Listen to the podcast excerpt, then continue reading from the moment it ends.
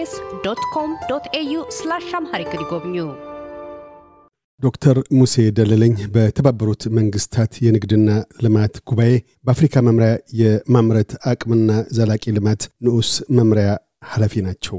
የኢትዮጵያን 2015 የዘመን ቀመር ስንብትን ተከትሎ የምጣኔ ሀብት ዘርፍ ክንዋኔዎችን በማንሳት በ2016 አቅጣጫ አመላካችነት ዙሪያ ተነጋግረናል። ወደ ቃለ ምልልሳችን ያመራ ነው የ2015 የኢትዮጵያ ምጣኔ ሀብት በዝግመትም ሆነ በእድገት ሂደቱ ምን ይመስል ነበር በሚል መጠይቅ ነው። ዶክተር ሙሴ ተመድን የወከለ ሳይሆን ግላዊ የሆነ አተያያቸውን የገለጡት እንዲህ ነው። ካሳሁን እግዚአብሔር ይስጥልኝ ለዚህ ቃለመጠይቅ እንደተለመደ ሁሉ እድሉን ስለምሰጠኝ በቅድሚያ ላመስግንህ። ወደ ጥያቄ ከመግባቴ በፊት የኢትዮጵያ ኢኮኖሚ በተደጋጋሚ እንዳነሳ ነው እንዳየነው የተከማቹ ረዥም ጊዜ የወሰዱ ስር የሰደዱ ችግሮች ያሉበት ነው። የኢኮኖሚው መዋቅራዊ ችግሮች የሚባሉ ለረዥም ጊዜ ቀይደው አንቀው የያዙት ችግሮች ያሉበት ኢኮኖሚ ስለሆነ በሁለት ሺ አስራ አምስት በኢትዮጵያ አቆጣጠር የሀገር ውስጥ ችግሮች የነበሩበት ኢኮኖሚ ነው። እንደምናውቀው ጦርነቶች እና ግጭቶች በስፋት የታዩበት ነው። አሁንም እንደቀጠሉ ነው ያሉት። በሁለተኛ ደረጃ የዓለም አቀፍ ሁኔታውም ፈቃጅ አልነበረም። የራሽያ እና የዩክሬን ጦርነት በተለይ እንደ ኢትዮጵያ ባሉ የምግብ አቅርቦት ችግር እና የምግብ ሴኪሪቲ በሌላቸው ሀገሮች ላይ ትልቅ ጫና ፈጥሯል። የነዳጅ ዋጋ ጭማሪ በዓለም ደረጃ የታየው ይሄም ከዩክሬን እና ከሌሎች ዓለም አቀፍ የኢኮኖሚ ችግሮች ጋር የተወሳሰበ ነው። በኢትዮጵያ ኢኮኖሚ ላይ መጠነ ሰፊ ጋሬጣ ፈጥሮ ተመልክተናል። ከሁሉም በላይ ግን የሀገራችን የሰላምና የደህንነቱ ችግር እየበዛ የማክሮ ኢኮኖሚው መናጋት ስር እየሰደደ የኑሮ ውድነቱ ጣሪያ እየነካ የህዝብን ኑሮ እያስተጓጎለ የውጭና የሀገር ውስጥ ብድርና እዳ ኢኮኖሚውን እያደቀቀ በብዙ መልኩ ኢኮኖሚው በጣም ችግር ላይ የነበረ ይህም ሆኖ ከነኚህ ሁሉ ችግሮች ውስጥ ሆኖ የሰብሳራን አፍሪካ ሀገሮች ተመሳሳይ ችግሮችን ያልተጋረጡ ካደጉት በላይ እድገት አሳይተዋል። ኢኮኖሚው ይሄንን እንመለከተዋለን በዝርዝር። ዋናው ትልቁ ነገር የአየር መዛባት ጫና ያለበት አካባቢ ነው። የ global warming እና environmental change የሚባለው በጣም የሚጎዳው ክፍል ነው። የኛ የ sub-Saharan Africa ክፍል ሀገራችንም ያለችበት እነኚህ እነኚህ ተደማምረው ኢኮኖሚው መንሰራራት፣ ማደግ፣ መስፋፋት ሲኖርበት እንዲቀጭጭ፣ እንዲደክም፣ ደካማ ኢኮኖሚ እንዲሆን ያለውን የሀገሪቱን እምቅ ሀብት እንግዲህ እምቅ ሀብት የምንለው መሬት፣ ውሃና ህዝባችን ነው። ያንን አሟጦ ለልማትና ለሰላም ለእድገት ለመጠቀም እንዳይቻል አድርጎታል።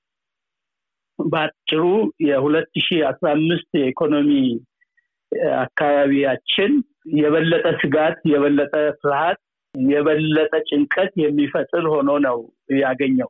እንደዚያም ሆኖ ደግሞ glimmer of hope እንደሚባለው በነጮቹ አነጋገር ኢኮኖሚው እየታገለም ሆኖ ትንሽ እድገት አሳይቷል። እንደ ኢትዮጵያ ያሉ ሀገሮች ማደግ ያለባቸው የምንለው እኛ ሰባት ነጥብና ከዛ በላይ ነው። ፈጣን የስራ እድል ለመፍጠር፣ ድህነትን ለመቀነስ፣ የህዝብን የኑሮ ደረጃ ለማመቻቸት፣ ለማሻሻል ሰባትና ከዛ በላይ ማደግ አለበት ነው የምንለው እና ባለፈው አመት ኢኮኖሚው ትንሽ በዓለም አቀፍ ድርጅቶች የእኛኑ ጨምሮ አምስት ነጥብ ነው የሰጠው። የመንግስት ደግሞ ስድስት ነጥብ ነው ያለው። አምስትም ሆነ ስድስት ሰባት ተብሎ ቤንች ማርክ ከተደረገው በታች ስለሆነ ትንሽ አስቸጋሪ ጊዜ ያሳለፈና በዛ ውስጥ ያለ ኢኮኖሚ ነው ያለን አሁን ብዬ ነው የማስበው። አሁን ቀደም ሲል እንዳነሱት በተለይ አንዱም ሉላዊው ህብረተሰብ ኢትዮጵያን አክሎ አንዱ እክል የሆነው ሩሲያና የዩክሬን ጦርነት ተነስቷል። በሀገር ውስጥስ በተለይ የትግራይ አማራ እንደዚሁም ደግሞ በኦሮሚያና ሶማሌ ክፍለ ሀገራት ውስጥ ግጭቶች አሉ። እንደገና ሰሞኑንም ከኦክቶበር ሰባት ወዲህ በእስራኤልና ጋዛ መካከል በተነሳው ሌላ ጦርነት እነዚህስ ምን አይነት ተጽዕኖ ነበራቸው? አሁን ያለው የጋዛና የእስራኤል ጦርነትስ ወደፊት በአካባቢው ያሉት የቀጠናው ሀገራት በግጭት ውስጥ ከተሳተፉ የምጣኔ ሀብት ላይ ምን ችግሮችን ሊፈጥር ይችላል ይላሉ? ያለፈው ጦርነትስ ምን ጫናዎችን አሳድሯል? ያለፈው ጦርነት በመንግስት እና በሌሎች መረጃ ሰነዶች እንደተመለከትኩት እጅግ ከፍተኛ የሆነ የኢኮኖሚ ድቀት እና እጅግ ከፍተኛ የሆነ ጠባሳ ጥሎ ነው ያለፈው። ወደ ሰላሳ ቢሊየን ዶላር የሚገመት ጥፋት ነው በኢኮኖሚው ላይ የደረሰው። ይሄ እንግዲህ ዝም ብሎ ጊዜ estimate ሲወጣ ዝም ብሎ ያለውን financial outlay ውን በወቅቱ ያለውን እንጂ ለወደፊት የሚኖረውን ፕሮጀክት አድርጎ የሚያሳይ ስላልሆነ የዚህ አይነት ጥፋቶች በአካባቢው ላይ የሚኖረውን በማምረት አቅም ላይ የሚኖረውን የቅድም እንዳልኩ ኢኮኖሚያችን ከእጅ ወደ በሆነ በኋላ ቀር አስተራረስ ላይ የተመሰረተ ግብርና ላይ ጥገኛ የሆነ ኢኮኖሚ ነው ያለን በአብዛኛው። በዚህ አይነት ኢኮኖሚ ሆነን ሰላሳ ቢሊዮን US dollar በጣም ትልቅ ገንዘብ እንደ ኢትዮጵያ ላለ ሀገር እና ይሄ ይሁን እንኳን ተብሎ ቢወሰድ እጅግ መጠነ ሰፊ ችግር ያለበት ተቋሞች የወደሙበት መሰረተ ልማቶች የጠፉበት ከአራት እስከ አምስት ሚሊዮን ህዝብ የተፈናቀለበት የምግብ ዋስትና ችግር ያልተረጋገጠበት ብዙ ህዝባችን ከሀያ አምስት ከሰላሳ ሚሊዮን የሚገመት ህዝብ ለምግብ እርዳታ ጥገኛ የሆነ እንዲሆን ያደረገ ጦርነት ነው እና በቀላሉ የሚታይ አይደለም። እጅግ ከፍተኛ የኢኮኖሚ ድቀት እና ጠባሳ ጥሎ ነው ያለፈው።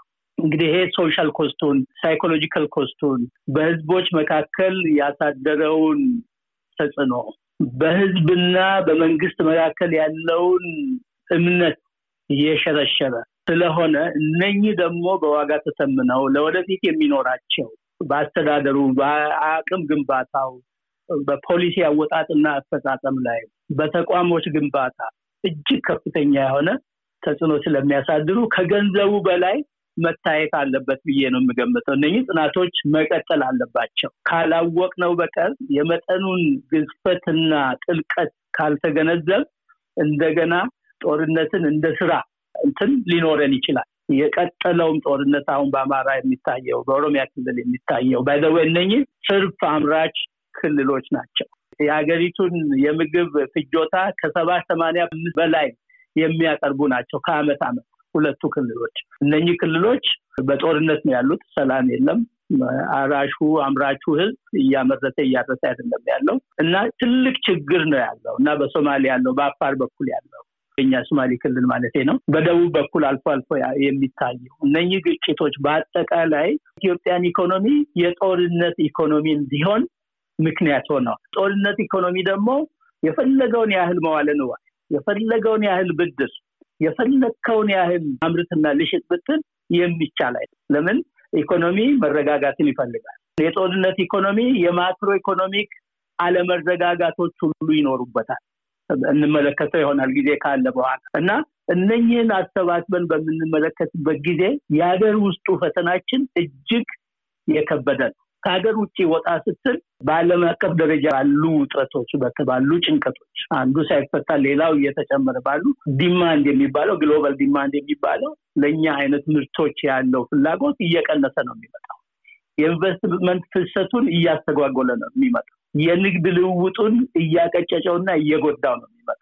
ሌሎች እኛ import የምናደርጋቸው ከውጭ ሀገር ወደ ሀገር የምናስገባቸው ምርቶች በከፍተኛ ደረጃ ዋጋቸው እንዲንርና እንዲጨምር ስለሚያደርግ የንግድ ሚዛን መዛባት already አለብን። እስከ አስራ አምስት ቢሊየን የሚደርስ የንግድ መዛባት እዳ ያለብን ሀገሮች ነው እና እነኝህን ሁሉ እንዲባባሱ ስለሚያደርግ አሁን ያለው የእስራኤል የ Palestinian ጦርነት ሌሎች ሀገሮችን ደግሞ ይሄ ሪጅኑ እንደምታውቀው ትልቅ የንግድ ልውውጥ የሚካሄድበት ነው። ከ Suez Canal ያለበት ነው።